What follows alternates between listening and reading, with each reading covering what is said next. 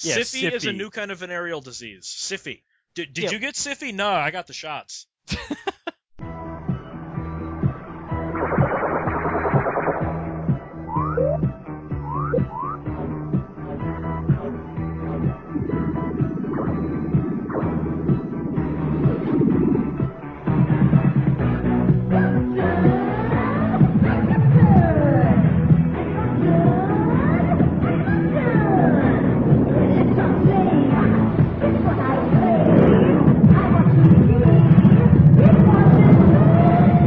Radio Drome. I'm sure you don't like spending Thursday nights with me, Josh Hadley, because then that means I have to spend Thursday nights with Cecil T. Robot. Yes. You're robotic, okay? And I also have to spend time with the panty sniffer, Alex Jowski. Smells good. So, since it smells good, do the goddamn Adam and Eve promo. Go to adamandeve.com, use the promo code DROME. You get 50% off a single item, free shipping within the United States, three free DVDs, and a free mystery gift. Drome at adamandeve.com. Absolutely. Tonight's topic is going to be kind of a weird one. It's going to be kind of expansive, but also allows us to go off on tangents that are still somewhat connected. This all stemmed, why I wanted to do this topic, all stemmed off an article I read about Grizzly 2. You know, that never released movie with Charlie Sheen and George Clooney and Laura Dern and John Rhys Davies and blah, blah, blah, blah, blah. It was at the, I think it was the New York Post. They had a writer who was clearly under the age of 30 who not only bashed the very idea that a film like this would get made, but seemed genuinely shocked that the original Grizzly, made on a $750,000 budget, made $39 million. You are listening to the most massive carnivorous ground beast in the world. Over 2,000 pounds and 18 feet of gut crunching, man eating terror. By its size alone, it can overpower and devour any human. The deadliest jaws on land belong to Grizzly, rated PG, parental guidance suggested. He seemed genuinely shocked that exploitation films used to be incredibly prolific. And that got me thinking, how has the exploitation film evolved? It used to be a film like Grizzly could have a $750,000 budget and make $39 million, and that wasn't weird. What happened to this younger generation that now sees an exploitation film as direct to video sci fi channel Drek?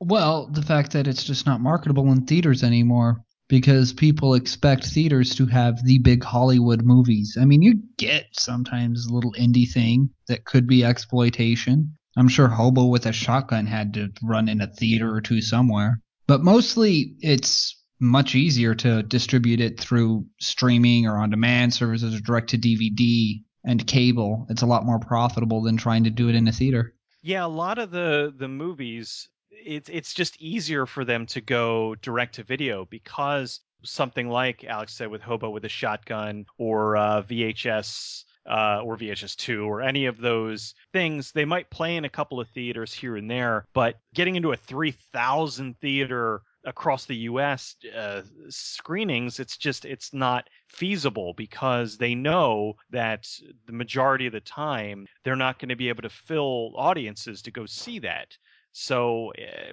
for whatever reason audiences even though they might be really successful on home video it's it's kind of a mix because it's like if you've got the number one rented thing on home video or whatever, it's not like getting the number one in the theaters. So it's, you know, hundreds of millions versus a few million.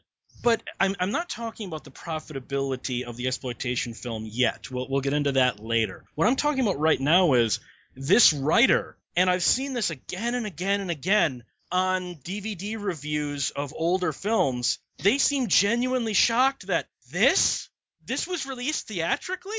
This made $40 million on an under million dollar budget? It seems like we've kind of lost the very ideal that an exploitation film can be released theatrically and not only be popular but sell a ton of tickets. What is up with that mindset from the younger generation? Is it just in their lifetime exploitation has always been direct to cable, direct to DVD? Or is it that they are, in a way, snobbish that like this writer at the New York Post that was like Grizzly made by some guy named William Girdler made $39 million.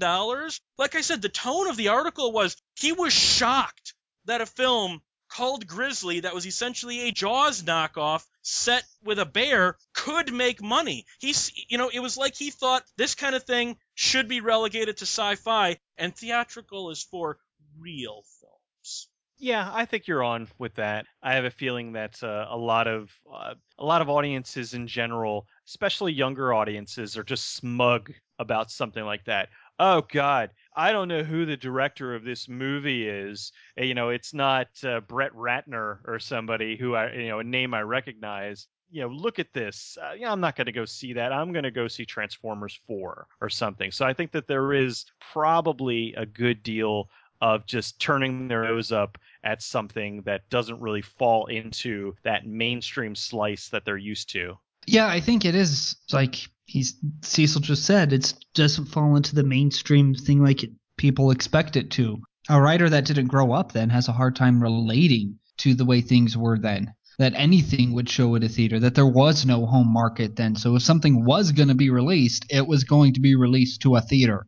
On that notion, then, do you think something like 1977's Tentacles from Ovidio Assonitis only had a half million dollar budget, was released theatrically, made I think it was 25, 30 million dollars theatrically.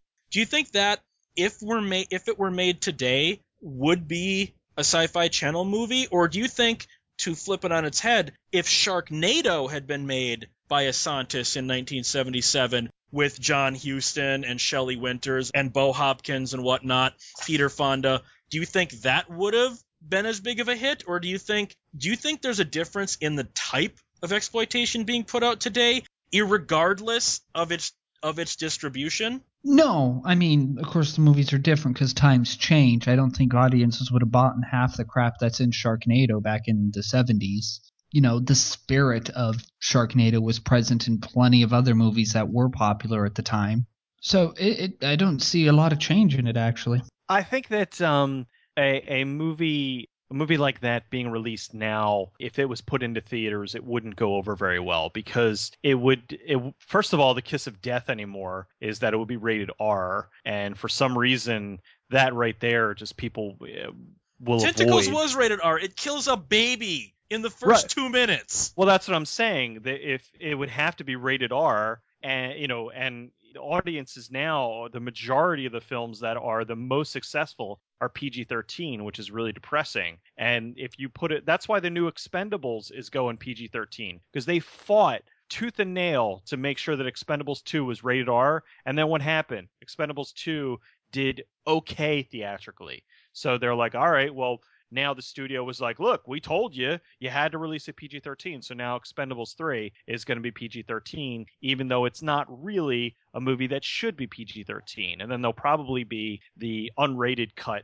on video. Movies like that, they would have, if it was released now, it would not be as successful. And then going in reverse, something like Sharknado, eh, it's tough to say. I don't know. It, it might, it, it might have caught at the right time and it's so goofy. There were a lot of goofy movies back then that ended up being very successful. So Empire of the that- Ants is one of the goofiest movies out there, and it's still awesome. From H.G. Wells, history's most credible prophet, now comes his most incredible story Empire of the Ants. A terrifying tale of civilization fighting for survival against armies of giant ants 10 feet tall who control the human population by drugging them into submission. H.G. Wells' Empire of the Ants. Rated PG, parental guidance suggested. They shall inherit the earth sooner than you think. oh, absolutely. It's I- got not giant ants use the, use their pheromones to control humans to use them as slaves in their underground sugar mines. I mean, come And it- on, how is that not both awesome and stupid And it simultaneously? was what's her name? Uh, the the chick from Dy- was Dynasty. Joan Collins is in that. Joan yeah. Collins is in it for crying out loud. Joan Collins is in a giant ant movie. You know? No, I believe me. I love ridiculous stuff, and I think that a lot of I would love to see some of this stuff in in theaters. I'm going to see the RiffTrax Sharknado on Thursday, so I, I, I you know I think that more stuff sh- like that should be uh, released in the theaters. It's not, but it would be cool if it was. Well, do you think that the number of screens should have affected things differently. For instance, back when Jaws came out, most cities, I mean, the multiplex was something that LA and New York were the only ones that have, and they were called grindhouses back then.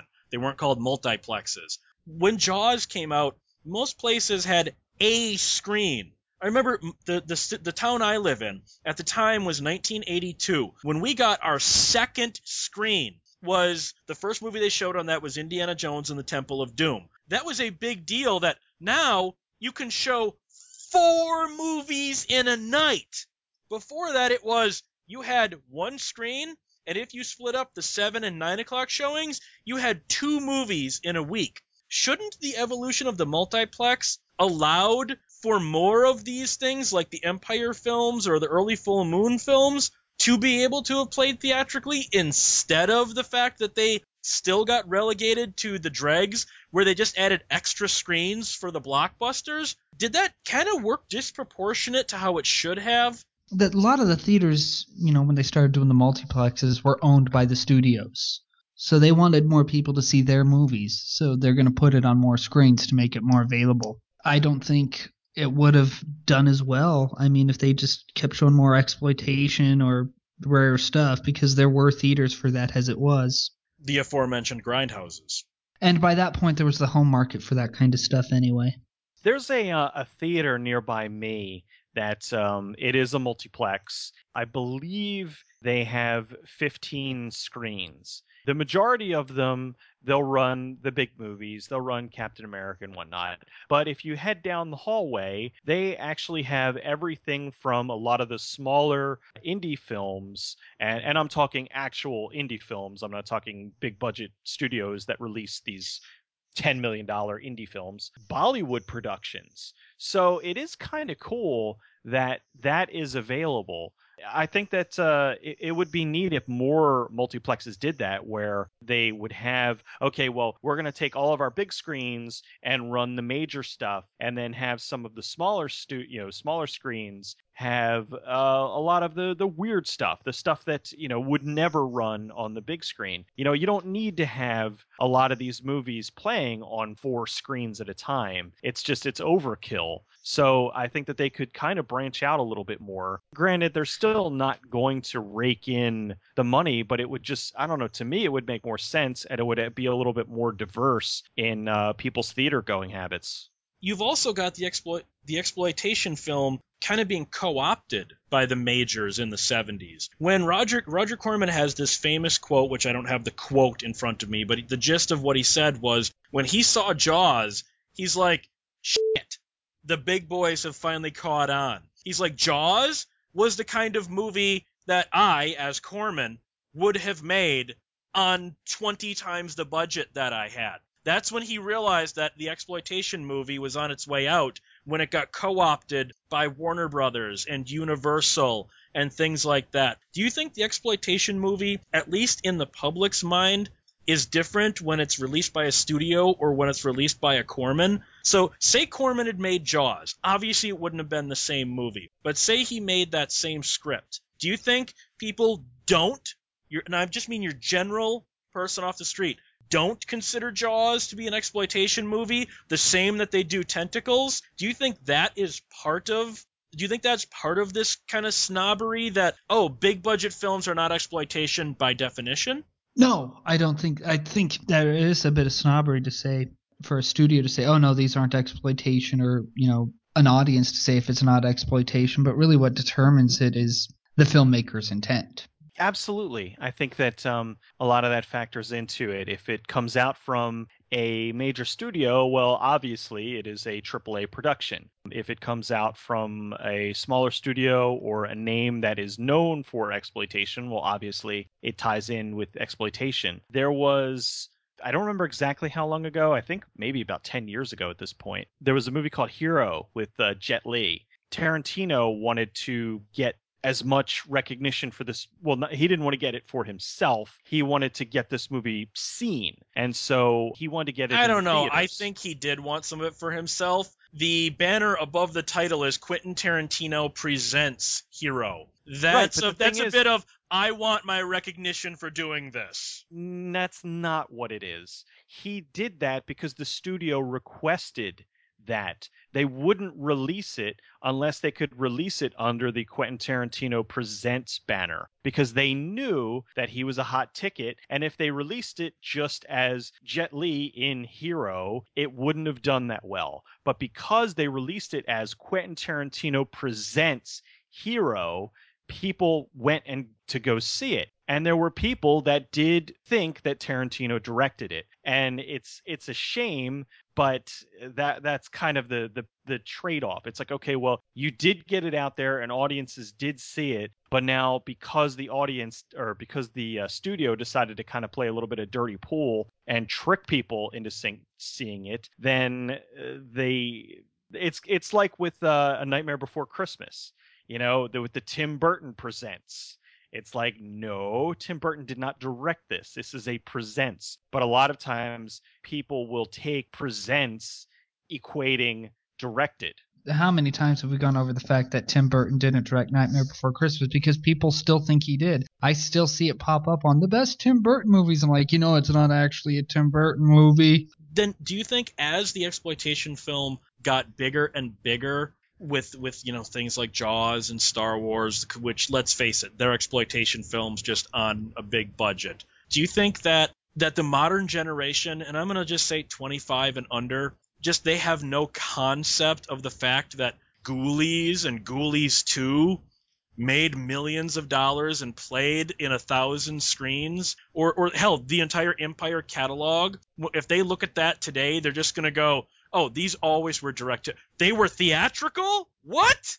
Do you think that just in general, how things get released theatrically has changed so much that it's almost a night and day difference? Or do you think that we are just sort of the stragglers remembering the times when when a Charles Band Empire film could open on a thousand screens?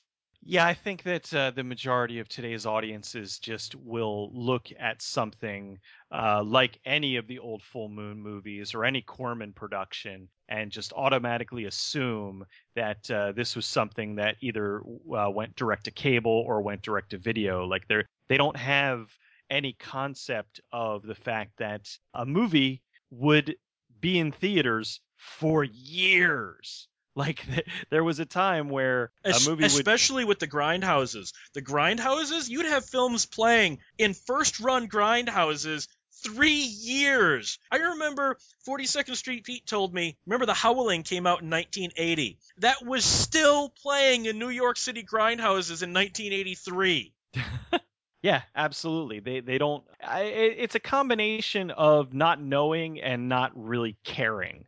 Yeah, I do think it's a lot of the um the not knowing that people didn't realize that there was no home market until you know in, well into the 80s. Theaters were the only way you were going to see any movie, good or bad. What about along those same lines? Do you think that something like the Sci Fi Channel Saturday Night Shit Fest, do you think that has changed what the newer generation thinks is an exploitation film? Because as Cecil pointed out in the Texas Chainsaw retrospective, how his wife thought The Exorcist was slow and boring. Do you think that if there's not especially in the creature feature nature attacks area, if there's not action every five to ten minutes, the audience is bored. Look at a movie like Frogs. Frogs is a fantastic film from 72.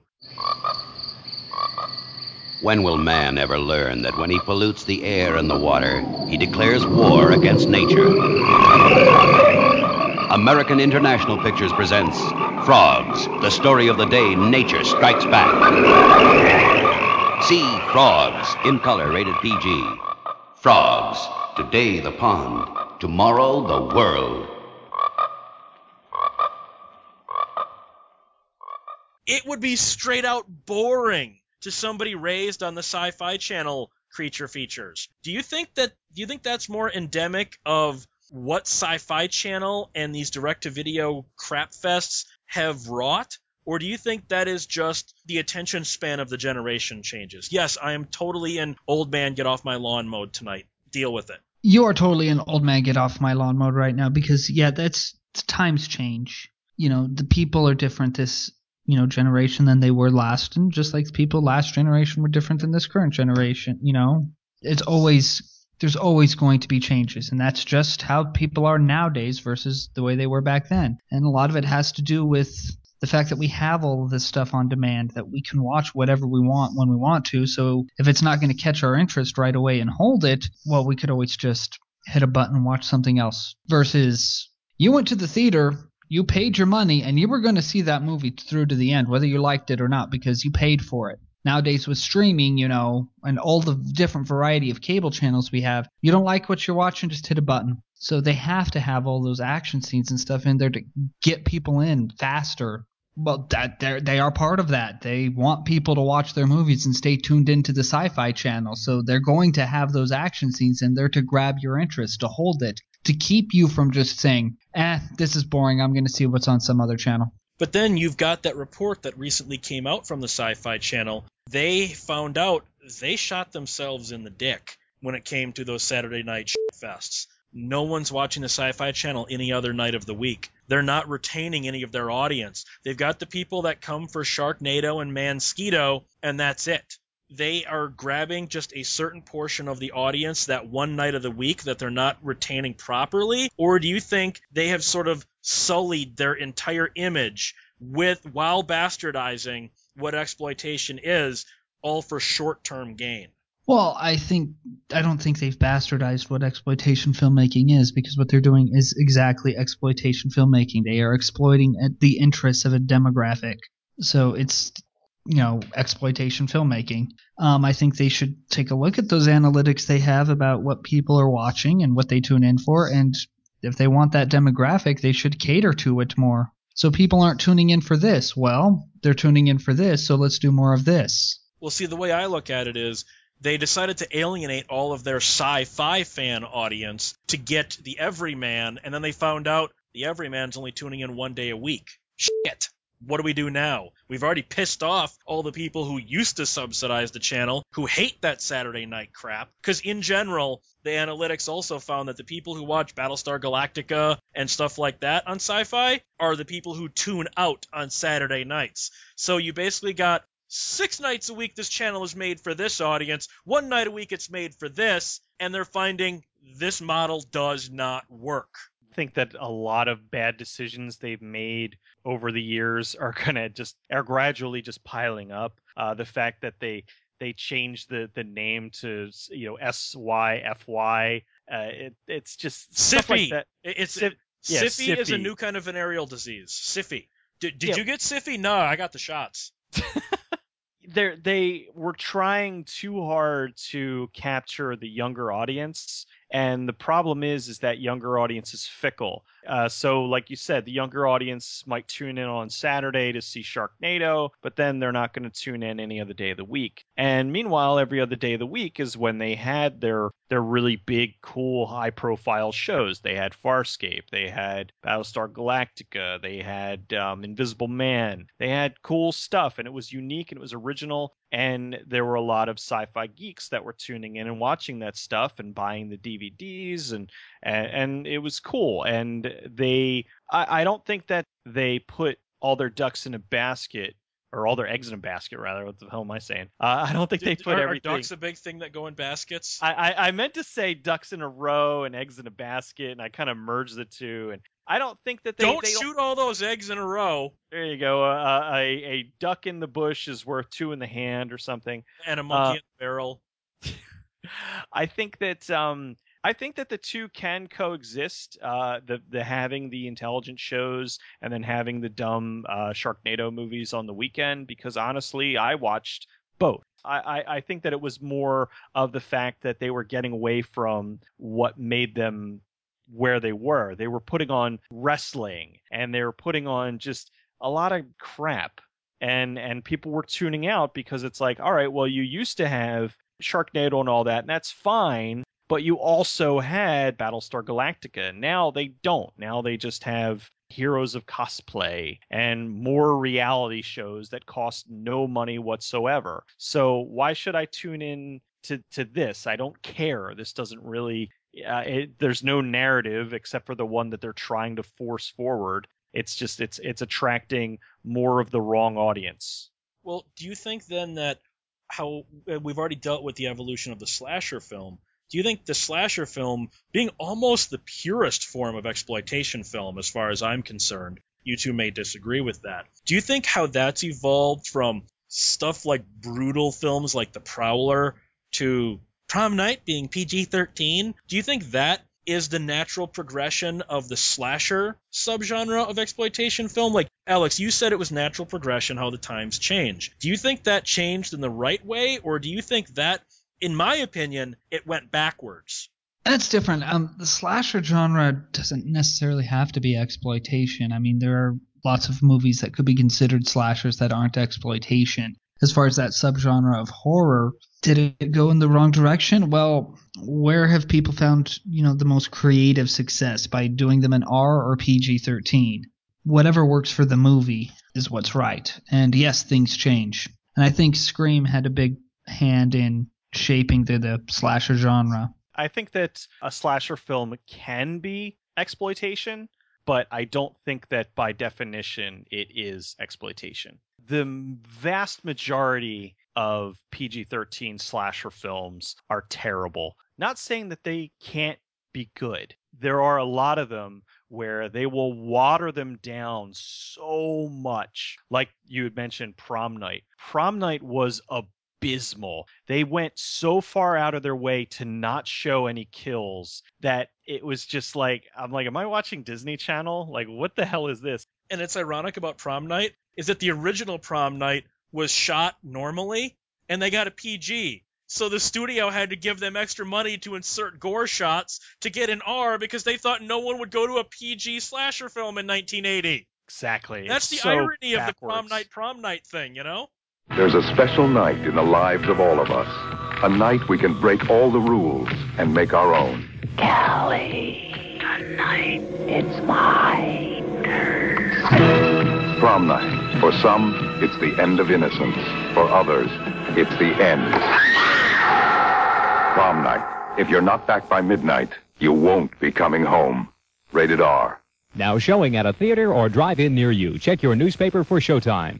Yeah, absolutely. It, it's completely backwards. And it is funny to show how much uh, times have changed, how they used to try to appeal to adults who would go to the theater, but now they're so paranoid because, you know, kids can't get into the theater, so they'll water it down to PG 13 so that kids will get into the theater. And then they'll put out a garbage movie that uh, the kids end up just saying it sucks anyway.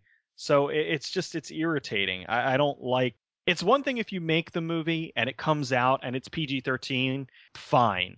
But if you're making an R rated film and then you have to dial it back to get PG 13 rating just so you can appeal to the biggest audience, that just is a punch in the face to your fans, the people who really want to see your movie and the people who are genuinely going to buy it and possibly make it into a franchise. Well, on the opposite side of the slasher film, what about another pure form of exploitation, the porno film? Again, it is a completely alien concept to anyone under 25 or 30 that these things used to play theaters. And I'm not just talking dirty grindhouses. You know, you look at like the porno chic era. You'd get the, you know, a middle class guy would get the wife all dressed up and you'd go out and see Deep Throat or Behind the Green Door with a bunch of your friends at a theater that was also showing a Clint Eastwood film. I think it's just like I said, it's an alien concept that porn has become become so engendered in our in our culture as this dirty little thing, even in the age of the internet. Do you think that that's a weird progression that porn got more underground as it got more popular? Or do you think that is sort of outside forces exerting pressure like the religious right and things like that? Because they didn't grow up with it that way. You know what? I didn't grow up with porn being in a theater. I know it was, and I'm like, I still can't even conceive of why would you watch it in a theater. you know, I can completely see where they're coming from. They didn't grow up with it, so it is foreign. Yeah, it, it's it's a weird idea because I, I can't I, I can't possibly uh, wrap uh, going to the theater and watching porn on a big screen and because for for me it's it's always been the the porn theaters that are in like uh, New York, where uh, Pee Wee Herman got busted for jerking off. It, it's just like like to me that's what a porno theater would be some dingy dismal place that's running running something on a dirty screen and it's got sticky floors uh that's Hopefully from spilled soda. Uh absolutely from spilled soda what else would it be uh, but wasn't deep throat like a massive box office success Deep Throat was a huge box office success. So was Behind the Green Door. There were a lot of porno chic movies. That's what this movement was called in the early 70s. They, there was only like three or four porno titles that went so mainstream. You could see them in small town theaters that did not have a porno theater. It became cool to go see Deep Throat. That concept, like I said, it's it, it is so alien that I don't think the younger generation could ever conceive of the fact that you would do this or the fact that that these movies were movies back then. That's the other big thing about porno when it comes to exploitation. That they were movies back then. I've seen reviews of when like Deep Throat 1 and 2 came out on a box set and whatnot together. I saw a DVD review and the guy's like, "My god, would they just stop talking and start fucking already?" And I'm like, "You're under 20, aren't you?" You're used to, I just want the screwing. I don't want to know why they're screwing. Do you think that concept is completely lost today? That is completely lost because things change. I mean, porn then had to have actual story and plot resolution because of obscenity laws. But nowadays they don't need that, so why bother? And if that's the only porn you've seen, seeing a porn that's like got a plot and everything, that's going to be a pretty foreign concept.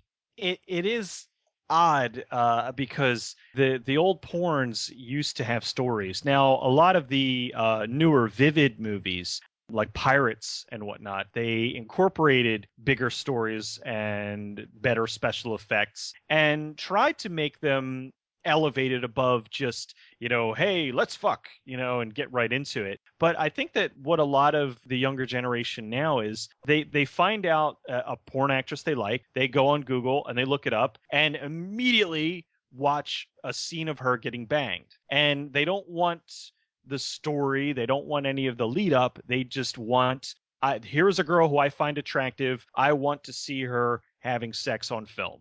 And it's kind of hard to argue with that because it's like I I I know that porno was was trying to incorporate a story and trying to be more than just sex on film, but for me it's like I kind of enjoy having my movies as movies and porno as porno. You don't want to lay there st- stuck to yourself and have to go, well, so are they going to get married or not? Yeah. Do you think the exploitation film has actually gotten more exploitive over the time or less? When you've got something like Child Bride, I don't buy the whole this is supposed to go against and speak against child briding because when you look at the film, the, the director is clearly reveling in it. Do you think that not counting the levels of gore and tits, okay? I'm just talking about the films, the plots, the characters, etc. Do you think it's actually gotten worse or better in terms of how exploitive films have gotten? I don't think it's gotten either worse or better. It's just changed over time. Different things there are to exploit. I mean, it's easier to target a niche de- demographic nowadays than it was back then because you do have the home markets. Because if you tried to release a movie that, oh, this is only going to cater to a small portion of the population, it would bomb in the theaters, but it can make pretty decent money in the home market because the niche is there for it. As far as like the content of the movies, it's a lot more variety than it was back then. I don't know. I mean, because well, Child Bride was just straight up was an exploitation film, whereas something on the Spice Channel is just is porno. So I, I think that uh, they're they're two separate things. They're two separate entities. It's it's just I mean that's a weird. Night of the Living Dead 68 versus World War Z. Both exploitation films, both about zombies. Why do you think Night of the Living Dead 68 works better as an exploitation film than World War Z does. because they can hold the camera. World War Z is just uh, is garbage. World War Z was two hundred okay, million any zombie film that's been made in the last decade versus 19 Night of the Living Dead 68. even even that, I mean, it, it's tough to, to draw the comparison. I mean, six uh, the sixty eight Night of the Living Dead is is a classic, and the the newer zombie films, especially if you're going to look at the more expensive ones. They're just looked at from a different perspective because a lot of them are larger, grandiose, world traveling zombie films. This is an outbreak that's happened everywhere. In Night of the Living Dead, it was a much smaller, intimate film, and it was black and white, which blows people's minds nowadays. Uh, You know that black and white ranks up there with subtitles. Is I'm not going to watch a movie with subtitles. I'm not going to watch. I don't wanna read a movie. white. Exactly. You know, and it's like open your mind just a little bit. It, I don't know. It, it's it's hard to draw a proper comparison. Yes, it is difficult to draw a proper comparison. I mean, when Night of the Living Dead came out, there had been nothing like it. There was no precedent. It wasn't really cashing in off what was popular at the time. It was its own original thing, and it became very popular because nobody had ever seen anything like it. World War Z, I that's not an exploitation film. It's based on a book and was intended to be a blockbuster film. That was zombies are popular, people are going to watch movies of zombies and it was made following every horror trope. It was made to be a huge blockbuster and make the studio money. It wasn't intended to be an exploitation film, but because people had seen everything in that movie so many times already, that's why it was a huge commercial failure, aside from all the other production problems that it had. Well, do you think then the exploitation genre, which and to a degree it's always done what I'm about to bring up, but I think at least I'm noticing it more. Do you think it cannibalizes itself more now than it used to? Do you think that, like you pointed out, Alex, Night of the Living Dead was so original because there was nothing like it before Night of the Living Dead? Do you think that that we ha- we could have another Night of the Living Dead come out today, something that is so unprecedented and so original in execution that you that it just kicks off a new a new genre, not even a subgenre? Or do you think it's just cannibalizing the old ideas endlessly? There always are original things that come along and change what is, and it becomes popular and everybody else catches in on it. The way Night of the Living Dead was new and original. Like Blair Witch Project came out, everybody found that new and original, and they are still copying it. There is the entire. Well, yeah, that's because people who had never seen Cannibal Holocaust went, "Oh my God, this is the most coolest concept ever!" Unless you've seen Cannibal Holocaust. Yeah, but it's so many years had passed since Cannibal Holocaust, and it it, it was applying the Cannibal Holocaust style to a different genre. It wasn't completely ripping off of Cannibal Holocaust. that still it's a totally different genre?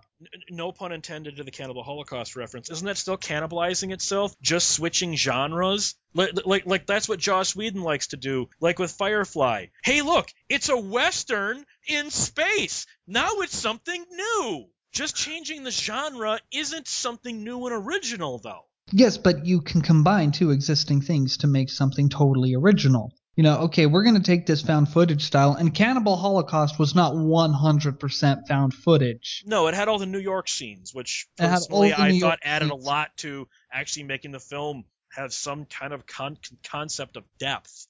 It did, and a lot of even the found footage scenes in Cannibal Holocaust were scripted versus the found footage style that Blair Witch did, where they were making it up as they go along. Cannibal Holocaust, you see everything that happens versus Blair Witch Project, which had the very, you never actually see any of the horror in it. You know, it presented itself very original and created the found footage genre because, hey, we can make, we can do that. People liked it and it's cheap.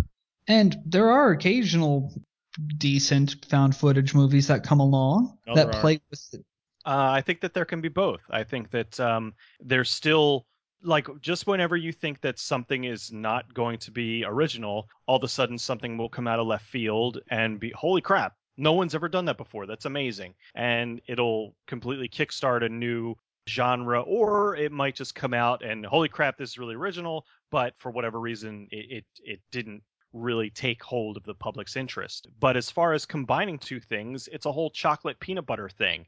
It's like, hey, we can take this and this and merge them together and make something unique and awesome in in a new way. I don't think that there's anything wrong with that. I don't think that there is a problem with that. I don't think that's ripping anything off or stealing from anybody. I think that that's taking two existing ideas, combining them and making something else entirely. I don't think that that is an issue. I don't I don't I mean there are plenty of awesome things that have come out over the years that really if you look at the fundamentals of it it's just a plus b equals c. And that's great. That's there there's no problem with that. Why would you not want to try to infuse something like okay we're going to take westerns and sci-fi and put them together and make something cool? You know i mean that's what oblivion was. I mean that was before Serenity or before Firefly rather. And but, and and before Oblivion was Adventures of the Galaxy Rangers, the mm-hmm. 65 episode cartoon from 86.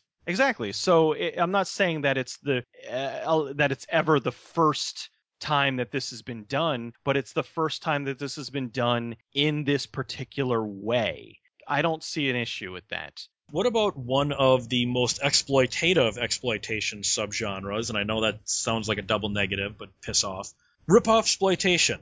Isn't that almost a definition of an exploitation film, the ripoff film? You had all the Italian films in the late 70s and early 80s, and then you had the direct to video market in the early 90s, and now you've got the Asylum and, ironically enough, the Asylum knockoffs. Do you think that ripoff exploitation has changed in, for one, how blatant it is, and two, how much effort they actually put into them? Because to me, I see the rip-off exploitation movies of the 70s, they, they weren't as exploitive. They were more exploiting a trend than exploiting a title and or specific franchise or story. I see the Asylum as just going, no man, we're going to change just enough to not get sued. That's the way I look at it. I know you two are probably going to disagree. I, I, I don't know. I don't see a problem with uh, with the whole thing of of uh, the asylum changing just enough to not get sued. Eh, that that's kind of become their their niche. I mean, if if that's what people want to see. Now, granted, they did get a lot of their start by duping people into uh, watching their stuff, but I think now after a lot of their movies have gotten much more mainstream success that people are aware of what they do and are a little more savvy so they're not going to just jump on top of oh well uh, you know th- this war of the worlds clearly is not the same as this one. So they're they're not going to get fooled like they used to. So i i don't really think that uh, what they're doing is much different from what a lot of the older exploitation films did where they would take the concept of jaws and then they would put out their version but it's an octopus Right, exactly. It's it now it's an octopus. Now it's piranha. Now it's some other sea creature. You know, and or, or if you want to, I, I know that's a stretch, but I know they always say that uh, Grizzly is a ripoff of Jaws, and I know it's eh, thematically, but it, it, but to me that's something entirely different. It's a freaking bear. All right, with ripoff exploitation, yeah, people have become a lot more savvy. The Asylum, they don't really do the ripoff stuff as much as they used to. And even then, they were pretty much just having fun with it.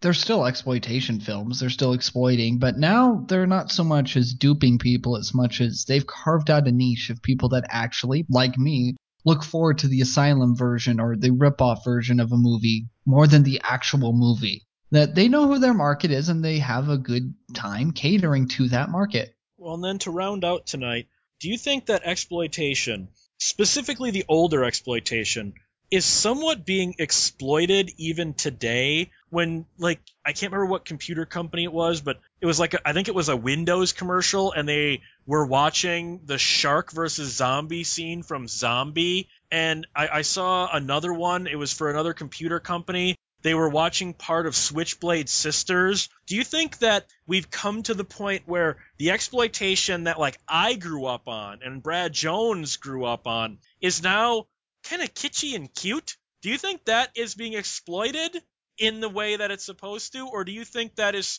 kind of missing the point of what show, using zombie to sell a computer is really aiming at? I wouldn't say it's demoralizing it. It's it's having fun with the clip is what it is. You know, it's being kitschy with it, yes, but I wouldn't say it's demoralizing it. But Alex, do you think most of the Windows 7 audience is even gonna know what that is? No, and that's the humor in it. It's like they're not going to know what it is. They're going to think we actually shot a zombie making love to a shark. Hey, I'm David. The other day I was hanging with my roommates and I was thinking, mowing down zombies is cool and all, but I kind of want to know what they're like on the inside. Then Windows 7 comes out, and now I can stream internet stuff wirelessly from the PC to there. The zombie forms a loving bond with his fellow man-eater, the Great White. Suddenly, the dead don't seem so dead to me. I'm a PC, and Windows 7 was my idea.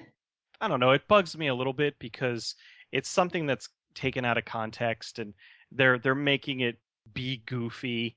In in the movie, it's awesome, and when they're And in the movie, it- it does not have the goofy narration of like a nature documentary like they used it in the Windows 7 commercial too.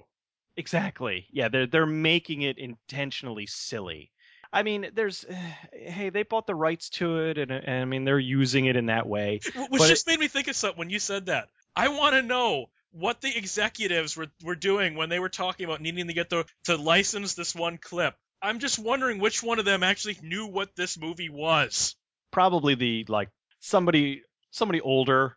I'm gonna guess, or or probably what happened was. Hey, uh, we're gonna do this commercial, and we need a really goofy clip to be playing. And they probably shot around the the the room, and one guy was, "Oh, well, when I was a kid, I watched this movie, and there was a zombie punched a shark in the face. Sharks are popular, and zombies are popular." And then you know they did the commercial. But do do you think it it is exploitative in the right way? No, I think it's exploitative in a in a commercial way. They're they're Literally using, and figuratively. exactly. They're they're using something that was exploitation, turning it into a commercial. I think it's eh, I don't know. I think it's it's a weird area. I exploit Alex Jowski all the time, but where can people find him? At geekjuicemedia.com. And I absolutely exploit, in the proper way, Cecil T. Robot, but it's in a way he likes. Absolutely at goodbadflix.com as well as geekjuicemedia.com. And if you people out there want to exploit me, you can go to 1201beyond.com or contact the show at 1201beyond at gmail.com. Have a good night, guys, and remember to check out Riff You a New One with Charlie McMullen and myself, where we sit through Raiders of Atlantis. It's on 1201beyond.com. Check it out.